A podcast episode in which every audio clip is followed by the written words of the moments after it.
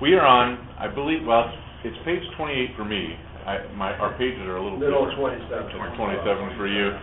Okay, so we're talking about indwelling in the Old Testament, right? I believe?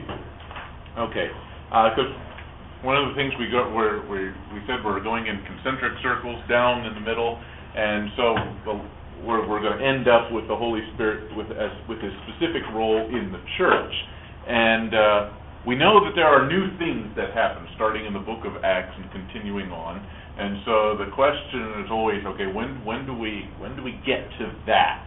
When have we reached the center circle? And there are a number of folks who are dispensationalists, that is, those who, uh, who hold that, uh, there's a difference between Israel and the church, and there's a distinction, uh, between what the church is doing and what Israel was doing and the mission of each. And, uh, there are, there are those in, in, within that category, dispensationalists, who say indwelling is one of those brand new things. And uh, my suggestion tonight, at least in the first portion of this uh, of our of our time tonight, is that indwelling actually is something that was that occurred in the Old Testament. And let's see if we can make the case first. We're going to make a, a positive statement in three points, and then we're going to answer some objections because there certainly are uh, some to be raised. So first of all, I say here that indwelling in the Old Testament does seem to be uh, manifested in several passages of the Old Testament, uh, particularly Numbers 27, verse 18. And here is a here is a statement about Joshua. Numbers 27:18, and there is a um, this is early on. This is not when he's selected to be the next leader of Israel, but rather this is this is back when he is he is chosen for another leadership role within the uh, community, and the reason he is selected here in verse uh, 18 is it says, "Take Joshua, the son of Nun." Why? Well, because he's a man in whom is the Spirit. And lay your hand on him. So he's selected because the Holy Spirit's uh, activity was evident within him. He was uh, he was a man in whom was the Spirit. Now, note this was before uh, the Holy Spirit comes upon him. We find later on in Joshua chapter 1, verse 5, end of Deuteronomy, when Moses passes off the scene, we find that there is an anointing of Joshua. The Holy Spirit comes upon him, and he is able to lead the people. This is before this. This, in fact, the reason he's selected for these leadership roles is precisely because the Holy Spirit already was in him. Now, not everyone in the Jewish community had the Holy Spirit in him. In fact, we find that uh, many, if not most, of the Jewish community, as they're wandering through the wilderness, are actually unbelievers. They're described that way, and uh, and so we find that Joshua is an exception to that. He's a man in whom is the Holy Spirit. Um, Proverbs 20, uh, Proverbs 1, verse 23, I think, is a reference here uh, to the Holy Spirit. Um, these are these are some words that are being given uh, by apparently by Solomon to his son. Turn to my reproof, repent, if I can put it that way, and behold, I will pour my spirit on you. This is something that was available to the Old Testament saint. Repent, and I will pour out my Holy Spirit upon you. Uh, Genesis 41, perhaps uh, not the best example. This is a this is a this is a situation where uh, the Pharaoh was talking about Joseph, and he says, "Can any can we find any person like this man Joseph, one in whom is the Spirit of God?" The reason I say we take that with a little bit of a grain of salt is because I'm not sure that Pharaoh uh, was necessarily theologically savvy enough to understand the indwelling of the Holy Spirit. But I will say this he recognized something different about Joshua, and he attributed it to the work of God in his life. And uh, I would say that prob- most likely uh, jo- uh, jo- Joseph was indwelt by the Holy Spirit.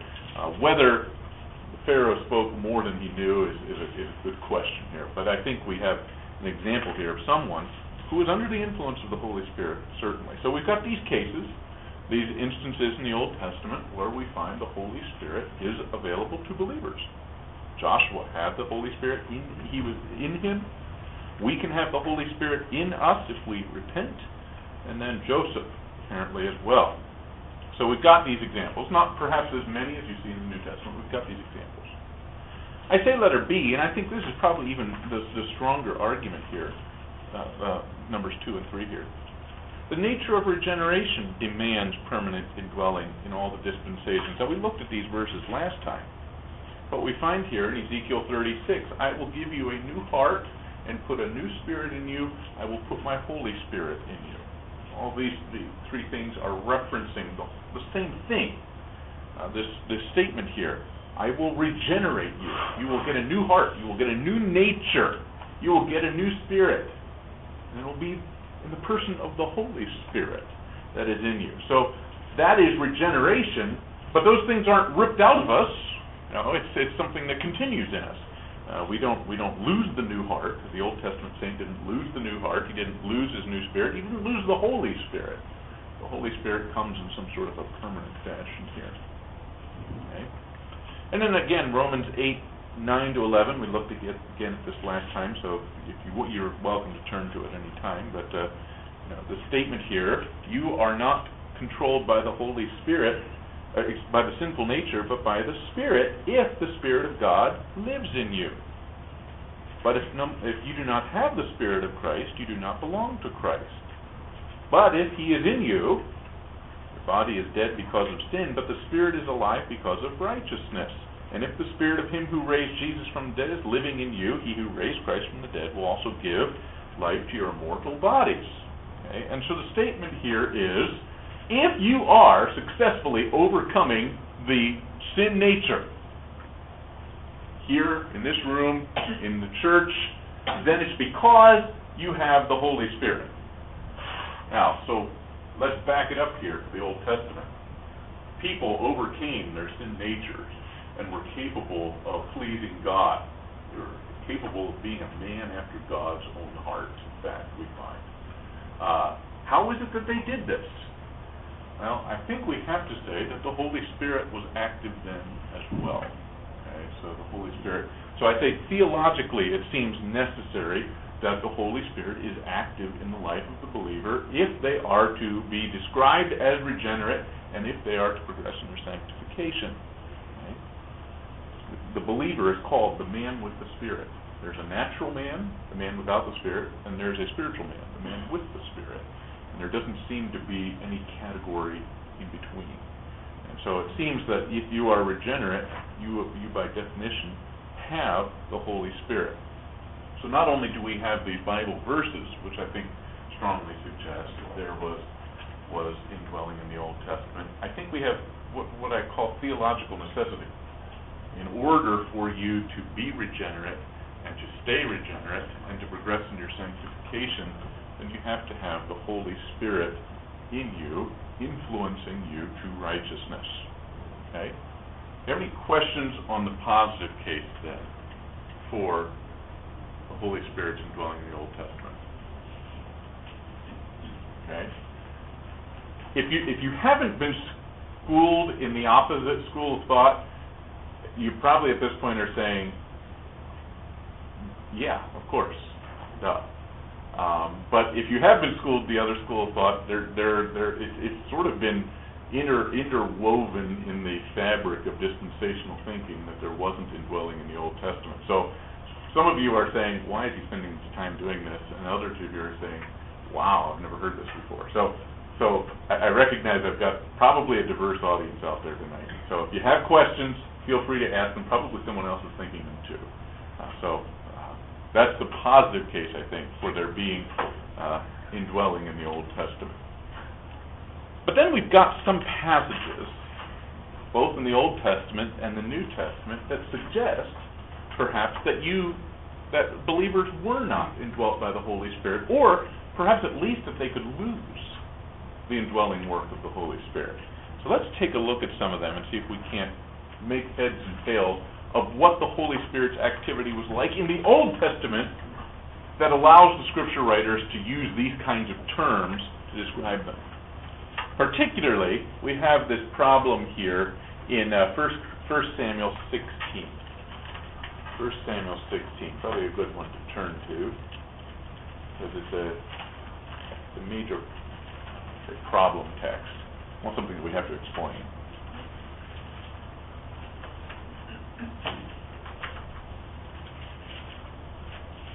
We find elsewhere in Scripture that the Holy Spirit would come upon people. He would come upon people to prophesy. He came upon Samson, for instance, so that he was able to pick up a bone and kill a thousand people. So we've got the Holy Spirit coming upon people. And this, in this case, we actually have not only the Holy Spirit coming upon someone, but also the Holy Spirit leaving someone. This is a very, it's a very uh, interesting passage here. First Samuel 16, 13, and 14. This is when Samuel is coming to anoint David to be the new king of Israel. Saul has been a king up till this point, but we find that he's made some rather serious blunders, uh, such that his kingdom was going to be taken away.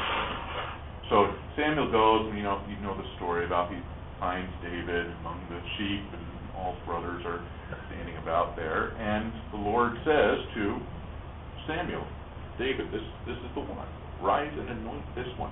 He is the one.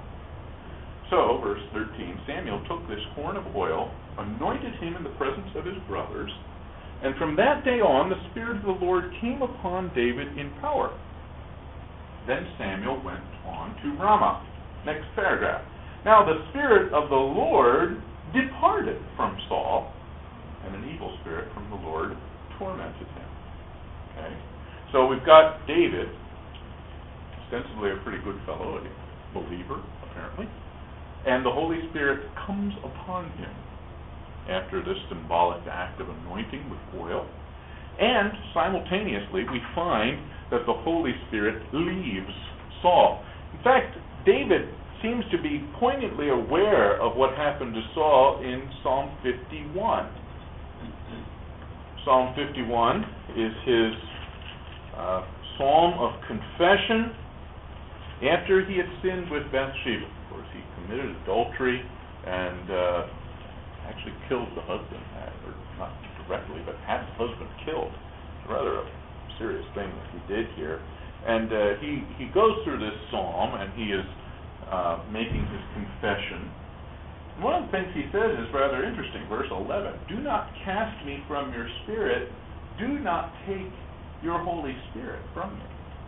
So he apparently remembering what happened to Saul. The Holy Spirit had left Saul, an evil spirit came upon him, and David says, Please, please don't don't don't let that happen to me. I beg of you, God, don't don't take your Holy Spirit from me as you took him away from Saul. And so you've got these, these, these passages here where the Holy Spirit seems, seems seems to come and go. Yes, sir. I got a note written here. I don't have any idea what it was from. It said uh, two times in Old Testament, Isaiah sixty-three eleven. Does it say the same thing there, or is it just mention the Holy Spirit? I think Isaiah sixty-three eleven would be the Holy Spirit coming in his prophetic function, if I'm correct. I, I'm, I'm checking. I should have expounded on my note, because I have no idea what it Let me just find it. Sixty, you say sixty-three eleven? Yeah. Yeah, well, yeah, that's, that's, a- that's, it is a verse that we're, I, I hadn't, I didn't have that in my list of things to look at, but I think it can be, it, can I, can I hold you off? Because I think we can fit this right into what your, into Okay. the discussion is coming right up. Okay. I think, it- I think it's all, all the same, same, same thing the Holy Spirit's doing. And I say here, by way of answer, that the Holy Spirit has more than one function. And I sound like a broken record, I think, when I say that sometimes, because the Holy Spirit does more than one thing. And our tendency is to lump all the activities of the Holy Spirit together in one big conglomerate and say either he's doing all of them or he's doing none of them. But I think we can we can pinpoint specific kinds of activity of the Holy Spirit in the Old Testament, and I don't think we have to say they're all the same thing as indwelling. For instance, the Holy Spirit would come upon a prophet so that the prophet would prophesy. While the Holy Spirit was resting upon him, that prophet would, when he spoke, was speaking the words of God. and then the Holy Spirit could leave him in the sense that whatever that prophet now was speaking was not prophetic and authoritative in that sense. Uh, it doesn't really have anything to do with his indwelling or non-indwelling. In fact, you know, we we find, for instance, when Saul was was chasing after David, you know, with his trying to kill him, as God, with a bit of a sense of humor, what does he do? He arrests him, stops him, puts his Holy Spirit upon him, and so Saul goes around prophesying. You know, Eh, what what was that about? Well, it doesn't seem to have, to have anything to do with the indwelling work of the Holy Spirit. What the, the Holy Spirit is doing is coming upon him in such a way so that he can prophesy. So it is, it is his prophetic anointing, if we can call it that. We also find, as you go through the scriptures, that you find that the Holy Spirit comes upon people for great acts of service. Uh, we find Bezaleel, rather obscure character in the Old Testament, uh, when he was he was apparently the uh, the engineer in charge of constructing the tabernacle, and the Holy Spirit came upon him so that he was skillful in his engraving. Okay, so the Holy Spirit actually enabled him to be skillful at his craft. The Holy Spirit would come upon Samson, for instance, such that he was had superhuman strength. You know, I don't think this just means don't don't think of Samson as just being a incredible Hulk guy who was just natively so immensely strong that he could take on a thousand people by himself. Certainly, we know he was a powerful fellow, uh, but we also know that when his hair was cut, his strength left him. It wasn't just that his muscles turned to jelly. Something left him. The Holy Spirit, we find, left him. So the Holy Spirit would come upon him so that he could do exploits. We find that multiple occasions. The Holy Spirit would come upon someone so that he could they could lead them into battle. And so you've got the Holy Spirit doing this kind of activity as well. So we find the Holy Spirit is not monolithic in his activity. He's not doing everything. Not everything he does is the same thing. Comes upon people to prophesy. He comes upon people to do incredible things. And then I think uh, the one I think that probably explains this passage in in 1 Samuel 16 and the passage in Psalm 51 and also the passage that was uh, pointed out here from Isaiah is a specific ministry of the Holy Spirit that I want to spend just a little bit of time on because I think it's rather an important topic, a thread that goes through the Old Testament. And that is what we might call, and what some theologians have called, the theocratic anointing. This is something that was unique uh, in the Old Testament. It was, a, it was a ministry, apparently, of the Holy Spirit such that people were able to rule God's people. So that's why I've defined find it here, uh, and in the middle of it, at the beginning of that text box, a special ministry of the Holy Spirit given to the head of the what I've called the mediatorial kingdom. The reason I say that is because who ultimately is the king of Israel? God is the king of Israel. But we find that there is a human head, a king, normally, although not consistently. So there's a human head who is mediating the kingdom on behalf of the true king, God. Okay, so that's why I call it a mediatorial kingdom. That enabled him, this, this function, this ministry of the Holy Spirit, enabled him to function in that capacity as the head of the kingdom.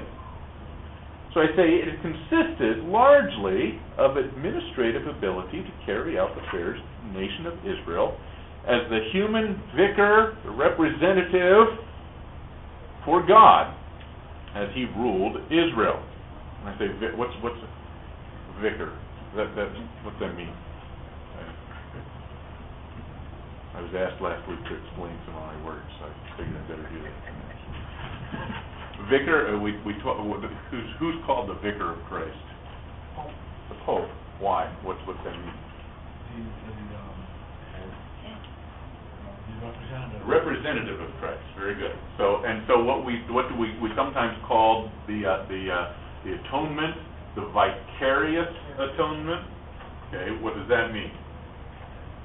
He represented us. He substituted himself for us. So so that's why, that's why I call him the vicarious head. So he's the mediatorial head, the guy who's standing for God as the king of the, of the, the nation of Israel.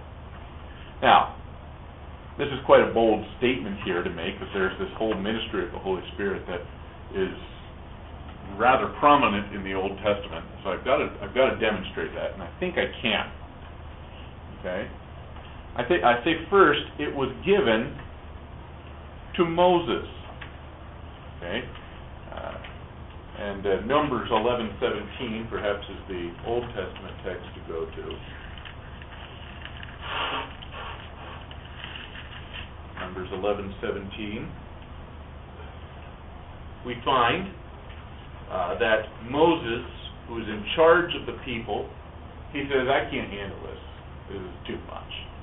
I need help." And so it says here, "I will come," God says, "I will come down and speak with you, and I will take of the spirit that is on you and put the spirit upon them, so that they can help you carry the burden of the people, so that you will not have to carry it alone." Now, we don't have any particular text that says when exactly the Holy Spirit comes upon Moses in the first place. I'd like to have that, but we don't. We do know from this text, though, that the Holy Spirit has been given to Moses, and what is the function? Well, to rule the people, carry the burden of the people so that you will not have to carry it alone. So he's carrying the burden of the people, he's representing them before God, you know, he's the one who speaks to them. They have to go to the tent of the meeting, in fact, to do this. That's where they met with God. And so God meets with him and says, okay, I'm going to take this Holy Spirit, spread it out a bit. And so we find that Moses had the Holy Spirit on him as the leader of the people, and at this point it was distributed, shared with others. So that's my second point. Numbers 11:17, right here the, the um, anointing that had been given to Moses was distributed to the 70 elders. So they are able to assist Moses in ruling the people. So this is what the Holy Spirit is coming to do. Uh, God made Moses to be the ruler and deliverer, and so now he takes of, of this Holy Spirit and spreads it out. Now, when we get to the end of Moses' life, we would wonder, okay, so what's going to happen now? Someone is going to take Moses' place, but it's not just that Moses has to be replaced, so also this, I can say, this right to rule, uh, this, uh, this responsibility, this, this ability was transferred to Joshua. Deuteronomy 34:9. Now Joshua, the son of Nun, was filled with the spirit of wisdom. Moses laid his hands on him and the sons of Israel listened to him and did as the Lord had commanded Moses. Okay, so, so Moses comes along to Joshua, puts his hand on him, and at that point, what happens? He was filled with the spirit of wisdom because Moses had laid his hands upon him, transferred symbolically and actually that authority to rule the people such that the result was that the sons of Israel listened to Joshua and did as the Lord had commanded Moses. There's a transfer of power. It's repeated in Joshua 1:5. Just as I have been with Moses, so I will be with you. I will not fail you or forsake you. Okay? I mean, we tend to take that verse and put it on the wall, and uh, it's you know wall art in a lot of houses. But I think it's probably a little bit more significant than just that the Holy Spirit is with us in an indwelling sense. The Holy Spirit was going to be with Joshua such that he would be capable of leading a nation of more than a million people, something that he was not natively equipped to do. Then we find that the anointing comes upon the judges. Now, we don't see that the anointing come upon every single one of them, but we do find him coming on several. Othniel, Gideon, Jephthah, Samson. So these four judges, the Holy Spirit comes upon them so that they are not they are able first to deliver the people by oftentimes exploits of war, and then to rule them as well. So that's why they're called judges, because they judge, they rule the people, and they were empowered by the Holy Spirit to do it. They were the interim heads of the theocracy before the king was established. That make sense? Then the anointing comes to Saul. 1 Samuel 10, this is when he's anointed. We find that uh,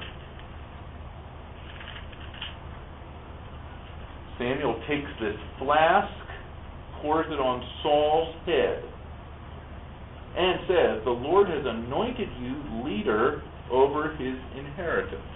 Okay, so that's why we call it a theocratic anointing, because there was a, a physical act of anointing with oil. The oil came down, and the oil then would be symbolic of the fact that the Holy Spirit actually was poured out upon that person, Saul in this case. And the result was, in verses 6 to 10, that he becomes another man. His heart was changed. He prophesied. And he was able to do whatever his hand found to do because the well, God was with him. This wasn't the case before. Now it is. He's able to do things he was never capable of doing before. And he's he's a he's a rather large, ungainly farmer. Uh, he stood head, head and shoulders above all the people. Um, timid fellow. In fact, after this event, what does he do? Goes back to farming. But he didn't know what to do. But what happens when the Holy Spirit comes upon him? Well, whatever his hand finds to do, he's able to do it. He's got a special endowment of power from the Holy Spirit to lead the people. And so we find, uh, after he goes and goes back to farming, um, a crisis comes up, beginning of chapter 11. There's a there's an invasion here. The, the Ammonites were attacking, and so there's a call to Saul. Hey, Saul, you're you're you're the man. You're the new king. What are you going to do about this? And Saul's out there farming, and I'm sure he's thinking, oh, I'm afraid this was going to happen. And but what happens? Well, the Holy Spirit comes upon him mightily in verse 6. So that he became angry, he took a yoke of oxen, cut them in pieces, sent them throughout the territory of Israel by the hand of messengers, saying, Whoever does not come after me, may this happen to them. you know, these, these oxen chopped up in pieces. If you don't come out and follow me, I'm going to chop you up in pieces too. And very beautifully they come out. Well, this was not this was not Saul's nature, but the Holy Spirit came upon him mightily so that he was able to take a very loosely networked group of people and unite them for battle. Now, I would say that Saul is probably not regenerated as a result of any of these experiences. Now, there's a there's a debate as to whether Saul was ever a believer. My guess is he wasn't. He doesn't seem to ever display the fruits of true repentance or obedience. I say the change was not regeneration. In fact, the term is never used of regeneration. Probably a change from a backwoods farmer to a person capable of leading the nation of Israel. Um, you know, after after it was all said and done, what happened? He, the Holy Spirit leads him, and what does Saul do? Well, he starts chasing after David, trying to kill him. Um, is unsuccessful, and ultimately, it, the the end for him is consorting with witches in an attempt to raise, you know, bring people back from the dead, and suicide. I can't say for sure that Saul was an unbeliever, but these kinds of activities at the end of his life do not speak well of of his of his spiritual condition here. So I can't say for sure. I'm, I'm glad I'm not the judge to determine that, um, but uh, it does appear that he does not he does not exhibit many of the fruits of repentance and righteousness. Uh, so I, I don't see these things as the Holy Spirit coming in a regenerative or an indwelling sense, but rather in this capacity to lead the people. And so we find in chapter 16, and this is the passage that started us off, that the Holy Spirit departs from Saul, and it happens so just so happens to be that this is exactly the same time that the Holy Spirit comes upon David. The Holy Spirit couldn't be upon two kings at the same time, at least not two rival kings. It was shared by 70 elders, but here were these two rival kings. The Holy Spirit leaves one and comes to the other. Okay, so that's that's what happens here in 1 Samuel 16. David becomes the rightful king at this time. He doesn't actually start exercising his authority at this point, but for God, he was the king of Israel. And Saul was no longer. So the Holy Spirit leaves Saul, comes to David. And then, of course, Psalm 51:11. David says, "I don't want to lose this." He's not saying I don't. I, I, I don't want to lose my salvation. He's not saying I don't want to. I, I don't want to lose the indwelling Holy Spirit. He says I don't want to lose my place here as your servant, leading your people Israel. That's what he's worried about. That's what he's concerned about. Um, he didn't. He didn't want to lose this. You know, I forgot to come back to your Isaiah 63. I, I passed right past it. It wasn't in my notes, and so it skipped me. But uh, that I think you we can fit that right in there. So 63:11, right? His people recalled the days of old, the days of Moses and his people, which he, where is he who brought them through the sea with the shepherd of his flock? Where is he who put his Holy Spirit among them and sent his glorious arm of power to be at Moses' right hand to divide the waters before him. Okay, so here we've got the Holy Spirit um, coming upon Moses in a leadership capacity. So that's, that's my side. Coming back to your passage, I think it fits right right in with what we're talking about. Okay, so leaves leaves Moses, comes to the judges, comes to Saul, comes to David, and David's concerned that he's going to lose it. Okay?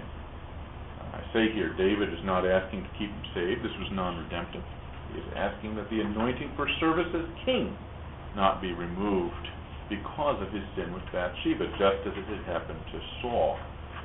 Saul did not become unsaved when uh, he lost the Spirit. Instead, he became unfit to rule fact, he became demented. Loses his mind. Uh, when physical anointing occurred, it reflected an actual anointing by God. So that, that anointing with oil. Note that the kings are called God's anointed ones. Touch not God, the Lord's anointed. It's not a reference to your pastor, although you should be very careful about bringing an accusation against an elder, certainly. That's not the point. Touch not God's anointed is don't touch the man that God has appointed to be the ruler over Israel.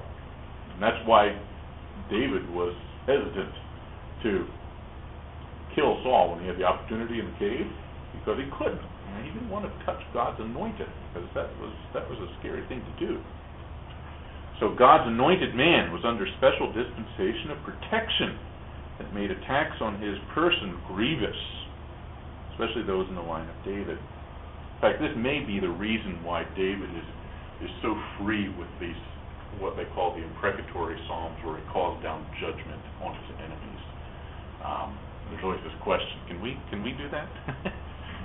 can I can I can I take my favorite political candidate or my least favorite political candidate and you know pray those imprecatory prayers? You know, may his, his head be dashed against the rocks. You know, can I can I can I do that? Well, I'm not sure. Maybe, maybe not. But I think probably what what emboldens David to this is because he's got this promise. God's anointed man, the king, is under divine protection from God, and God has promised anybody who goes after the king, God will snap him in two. And so, so David's able to say, you know, they're coming after me, God, you promised to snap them in two. Do it, please. So so it does seem like David was probably in a in a situation where he was a little had a little bit more liberty to do those make those kinds of prayers. Um, I would be at least hesitant to pray down those imprecatory prayers on your your enemies. Any questions on that? There's a there's a interesting psalms. Okay, so that we call these there's these royal psalms and uh, that there, there's this anointing that comes on all the kings, and ultimately comes to the last king, with Jesus. Comes upon upon Solomon. It's not directly connected with his anointing as king, but what happens? You know, Saul, Solomon is given the kingdom, lays down to sleep that night, and what happens?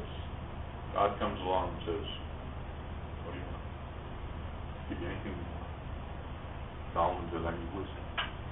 What's God said? You got it. He's got. He's got. And I, I think this is this is his way of saying you've got the resources of God at your disposal because you're the king. You're the new king. The anointing I say would would have come upon all the kings of Judah. Now we don't see every single we don't we don't see this in every single king, uh, but I think it follows that this this would have come to all the the kings of Judah, and ultimately then comes to Jesus Christ at his baptism. It's not a mistake the symbolism that we find occurring in the early parts of the New Testament. Matthew 3:16. After he was baptized, Jesus comes out of the water, and behold, the heavens were opened, and the Spirit of God descends as a dove and lights upon him. Okay? So, we would expect this. Here is Jesus assuming his public role in offering the kingdom. He's, he's able to say, people, the king is in your midst, if you will have him. So he's the he's the he is the new king offering the kingdom to them, and at the very beginning of his public ministry, what happens? The Holy Spirit comes and rests upon him. Is there any precedent for that? Yes. Isaiah 11:2. The Holy Spirit will rest upon him. The spirit of wisdom and understanding, the spirit of counsel and strength, the spirit of knowledge and the fear of the Lord. The Holy Spirit is going to rest on him. Matthew 12, Behold, my servant whom I have chosen, my beloved, in whom my soul is well pleased. I will put my spirit upon him. He will proclaim justice to the Gentiles. He will not quarrel, not cry out, nor will anyone hear his voice in the street. A battered reed he will not break, and a smoldering wick he will not put out until he leads justice to victory. And in his name the Gentiles will hope. He will assume these regal functions. Why? Because my Holy Spirit has been placed upon him. And we actually see the term anointing used in Luke chapter 4, quoting Isaiah 61. The Spirit of the Lord, Jesus says, the Spirit of the Lord is upon me because he anointed me. Preach the gospel to the poor, to proclaim release to the captives, recovery of sight to the blind, to free those who are oppressed, to proclaim the favorable year of the Lord. Why? Because he's the king. He's been anointed king. Acts 10:38 God anointed him with the Holy Spirit and with power so that he went about doing good healing all who were oppressed by the devil. God was with him. Okay so we have this theme that seems to thread its way through much of the Old Testament and culminate in the person of Jesus Christ this theocratic anointing this special ministry of the Holy Spirit in the Old Testament where he empowered the kingdom the the, the ruler of the kingdom uh, to fill his role any questions on that? It's kind of a long answer to that, but I think it's an important one because it's a, it's a thread that really connects a lot in the Old Testament. So I think it's an important thing to look at, this particular ministry of the Holy Spirit. Yes, sir?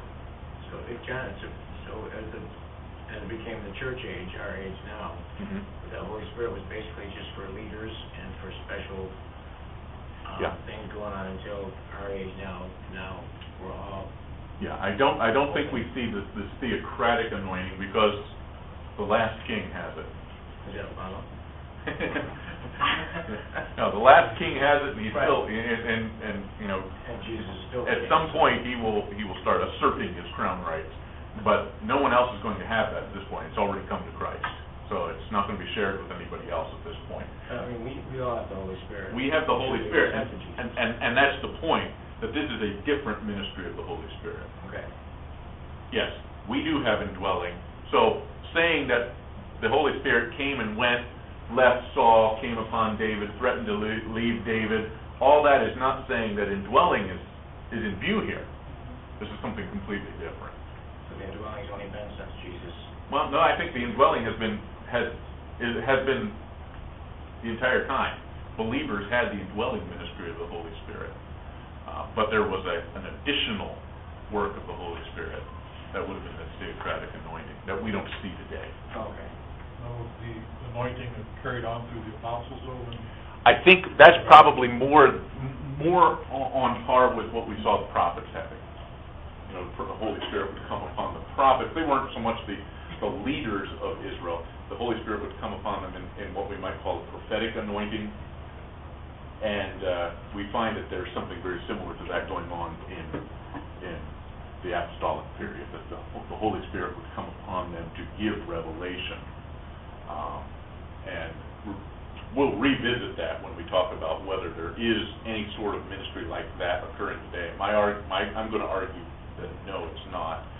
That's still a few weeks away, but, but I think that's probably more on par with what's going on in the apostolic period.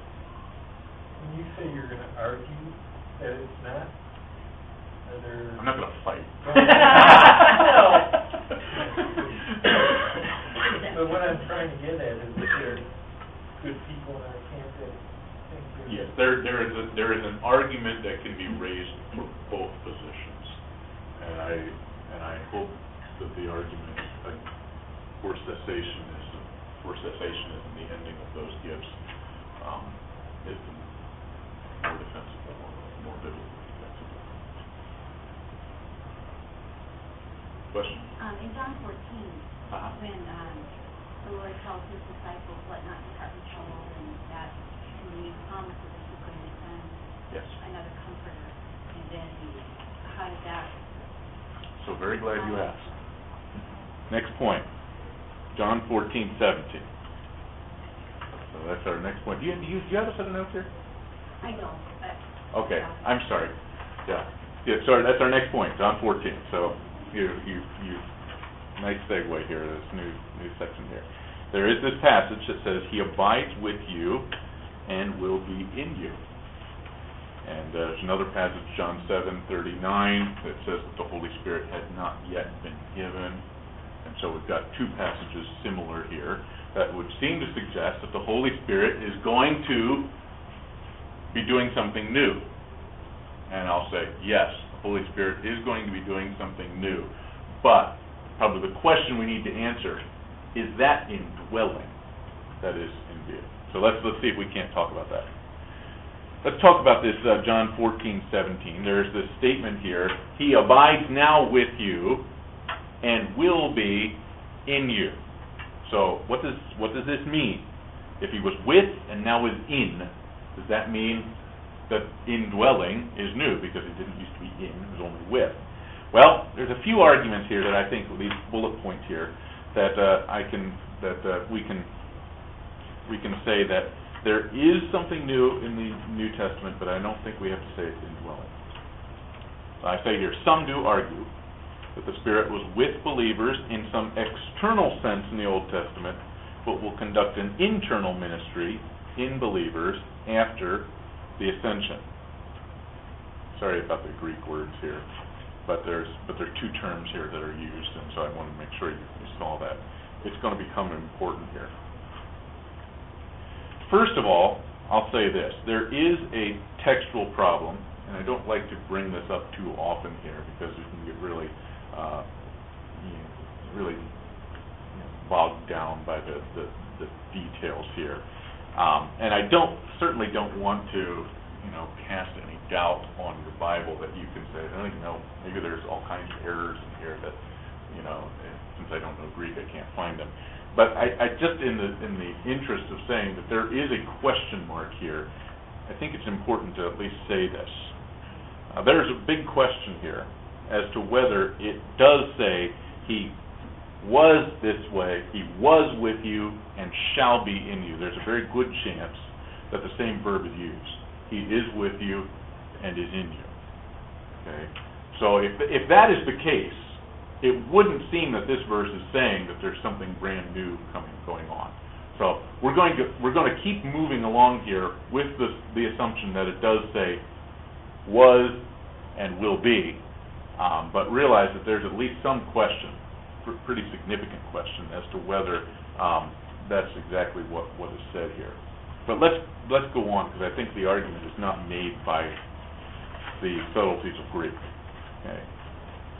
Second here, the Holy Spirit's ministry with believers as an external function exclusive to the Old Testament doesn't really hold up. Because, if you take a look at verses 16 and 23 in this very same chapter, you find that the Holy Spirit is going to remain with believers in the New Testament. So we, we look at that and say, huh, okay, so he was with and will be in, but he will continue to be with. Okay, so it does not seem that, that, that John's point is to really make this point, there was a with ministry, that's going to be done away with, and now there's going to be an in ministry. Because he, he suggests here that there's a with ministry that continues. Okay? First point here. Okay? Second, or third, I guess, our third bullet point. If we assume that the text is accurate as reflected in most modern translations, so the is and will be, we still find that the Holy Spirit's ministry with believers as an external function exclusive of the Old Testament doesn't hold up under theological scrutiny. So it doesn't seem to hold up under exegetical or what the verses around it say. It doesn't seem to hold up theologically either. And so I, I ask a question here, and I've, I've never been able to find anybody give me the answer.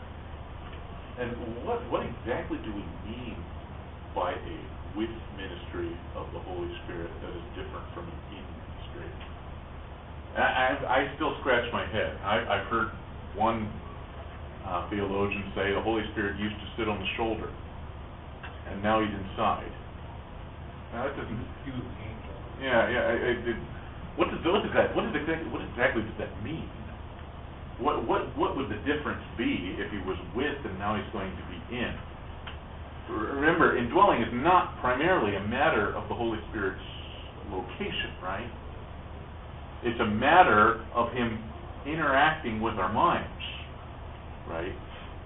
And so it doesn't seem to me that the, the, the point is the location of where he is, but what he's doing. And what he was doing in the Old Testament seems to be exactly what he is doing in the New Testament, far as what he's affecting our sanctification. Um, so, I mean, I, I- I welcome you to, you know, say, I, I know, I know the difference. I, I, I really delight to, to, to understand it, because I, I don't understand what, what could be different between a with and an in ministry of the Holy Spirit. But even if we do assume it, the distinction is probably not between an external ministry and an internal ministry, but a distinction between the ministry of the Spirit operating through Christ and something else, the ministry of the Spirit and the believers as the believer's primary comforter. So right now, Jesus says, I'm right here. The Holy Spirit, in some sense, is, you know, in the shadows, in, in, in the, because Jesus right there. Jesus is helping the disciples, and they're going around doing all sorts of things because Jesus is with them. I'm going to leave. Holy Spirit's going to take over. Is that does that mean that the Holy Spirit wasn't there or wasn't there before Christ came? No, but it does seem like, in a sense, the whole, Jesus stole the show for a while, if I can put it that way. Uh, that's a holy way of putting it, but it does seem that that Jesus, you know, is is center, front and center here at this point. And the Holy Spirit's ministry, at least among believers, is in the background while Jesus is there. So it does seem that the Holy Spirit does come along, and perhaps it's a reference here to this new capacity that would only occur after Christ's resurrection and ascension. Okay, he's going to give them gifts that they never had before. Or perhaps he's talking because the context is about the, this new new uh, new information that the whole that the uh, the holy apostles were going to give. Uh, perhaps the the point here is that they're going to the Holy Spirit's going to come to give new revelation. Okay? That's what we find here in uh, in uh, uh, John 14 verse 26. It's an interesting passage here. It tells us a little bit of what's going on. Remember, John's preparing, Jesus is preparing his disciples for him to go away. It says here in verse twenty-five, all of these things I have spoken to you while I'm with you. But the whole, the counselor, the Holy Spirit, whom the Father will send in my name, will teach you all things and remind you of everything that I said to you. Okay? So, hope, it, it, it, it's almost as though he's saying, okay, put away your notebooks, don't bother taking notes right now, because you need to listen to me right now. You ever have teachers say that to you? Later on, you'll get the information you need. The Holy Spirit's going to come and give you that data. Same thing is said in chapter 15, verse 26. When the counselor comes, whom I will send to you from the Father, the Spirit of truth that goes out from the Father, he will testify about me, and then you will testify because you have been with me from the beginning. So the apostles have some sort of a privileged position here. They've been with Jesus from the beginning, hearing all of this all this information that Jesus is giving. And the Holy Spirit's going to come alongside and assist them in testifying. I think here, producing the New Testament scriptures, ultimately. Okay? I know those verses are sometimes used in, in a sense of, you know, the Holy Spirit, you know, if you're you're walking along and you need a Bible verse, the whole, you know, you'll pop one will pop into your head miraculously. I don't think that's the point. Uh, the, it seems to be a little bit more of a narrow focus here. The Holy Spirit is going to come alongside those people who have been with Him from the beginning and can remember the information that Jesus gave, and they will testify, they will write down, they will give this authoritative information. So, in, in, in, in my understanding, there is something new that's going on, but the question is, what is it that's being described as new? Is it indwelling? My answer is, I, I just don't see that as theologically possible.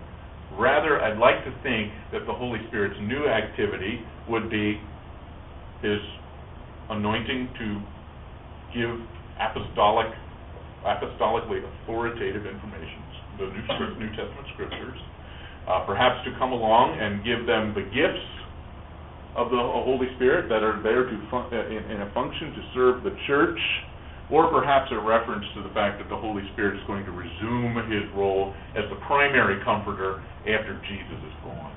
So that's that's my understanding of what's going on in in John 14. There is something new, but I'm not sure it's indwelling. So if that answers the question. Other questions?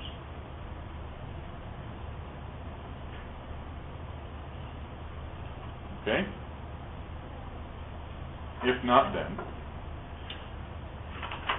I'm getting behind. Let's, let's really quickly see if we can't do this ceiling thing. I, I, I know we're clip bumping up on the end of our time, um, but, uh, I'm about four pages behind my schedule, so I need to catch up a little bit, or else we're not gonna get done. So I say here, resultant work of, of the Holy Spirit's indwelling ministry. If the Holy Spirit is indwelling us, what does, what, what does this do for us? Okay, so he's, so he's there. What does that mean? Uh, what, what, what good is that to me? Uh, how, how do I profit? How do I benefit from the fact that the Holy Spirit is in me, or somehow articulating here with my mind?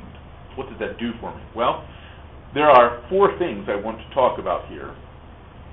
Uh, we'll see if we can get the first one done, and then we'll, we'll work on the next three next time. The sealing ministry of the Holy Spirit, the assuring ministry of the Holy Spirit, the illuminating work of the Holy Spirit, and the sanctifying work of the Holy Spirit. These are the four things that the indwelling Spirit is doing for us and to us. Okay? That, that's why I say they're the resultant works of indwelling. What does this indwelling Spirit do for us? Well, these four things. Sealing is the first one, and I think it's the easiest one to, to deal with. I think we can easily get it done in the four minutes we have left. So what is sealing? Well, I say here, the seal of the Holy Spirit is, in fact, the indwelling spirit, presence of the Holy Spirit that in divinely guarantees our eternal security as believers. I think I've got, I think I've actually got all four of the, the, the passages in which we find the sealing of the Holy Spirit mentioned in the New Testament. Uh, it's not used many, many times, but we've got these four occasions. Uh, Second Corinthians 1:22 God has sealed us by giving us the Spirit in our hearts as a pledge. Okay? So he guarantees the security of our salvation by giving us the Holy Spirit. Uh, another term here. 2 Corinthians 5:5. 5. God gave us the Spirit as a pledge, a pledge or a guarantee. Uh, maybe maybe would make a little more sense to us if we if we put it into a into a modern day example here. Maybe you do yard sailing. Yeah, that's what we call it. We make it a verb. I don't know if it's a verb, but we we, we call it a verb. We make use it as a verb. We go yard sailing. Go to a yard sale. And uh, sometimes we'll be going along and we'll find something, you know, bigger, and you know it's fifty dollars, and I only have twenty in my pocket. So what do you do? Well, yeah, you, you, you try and see if they'll take twenty, but assuming that fails, uh, yeah, yeah, yeah, I, I know all that. So they say, no, we're not gonna go lower than fifty, and you want it for fifty, but you only have twenty, what do you do?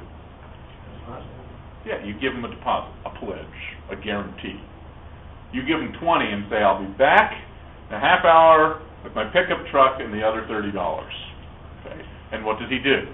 Well, he takes that and sets it aside. It is a pledge, a guarantee that I'm going to return. And we all know that I'm not going to abandon my twenty dollars, so I'm going to return. And so he banks on that, that assumption that I am going to come back with that thirty dollars, and he sets it aside. Because anybody who goes to yard sales is so cheap that they're not going to give up that twenty dollars. He knows it's going to come back. So I do. And so what's what's what's the statement? Why why do I why do I say this? Well, because the Holy Spirit is given to us as a pledge. It is a guarantee. God's going to come back with his pickup truck. Take us with him. Right? Okay. And that's that's that's the idea here. He is our pledge. He is the seal. He has given us something infinitely more valuable than a twenty dollar bill. He's left us the Holy Spirit as a deposit in our heart. And so that's what the indwelling of the Holy Spirit does for us. First the thing that it does for us, it guarantees our eternal security. So, Ephesians 1, you were sealed with the Holy Spirit of promise, given as a pledge of our inheritance with a view to redemption of God's own possession. Okay? Do not grieve the Holy Spirit of God, by whom you are sealed for the day of redemption. So those are the four texts in which this idea of the Holy Spirit as a seal is used. So what's the explanation? Well, the seal of the Holy Spirit is not so much a separate work of the Spirit per se. He himself is the seal. He is the security deposit that guarantees our eternal redemption. Okay? So that's the first value, the first benefit first practical thing the Holy Spirit gives us uh, by His indwelling presence. Questions on that one? Still got you done 30 seconds early. So next week we'll we'll come back talk about assurance, uh, uh, illumination, and sanctification, and uh, we'll see how we can't uh, catch up a little bit. Okay. Uh, by the way, in two weeks. Uh, I won't be here, Matt, uh, Owen will be, uh, will be taking the class for one week, that's the seventeenth of November, Uh, so just to let you know. Okay, so we'll see you, we'll see you next week.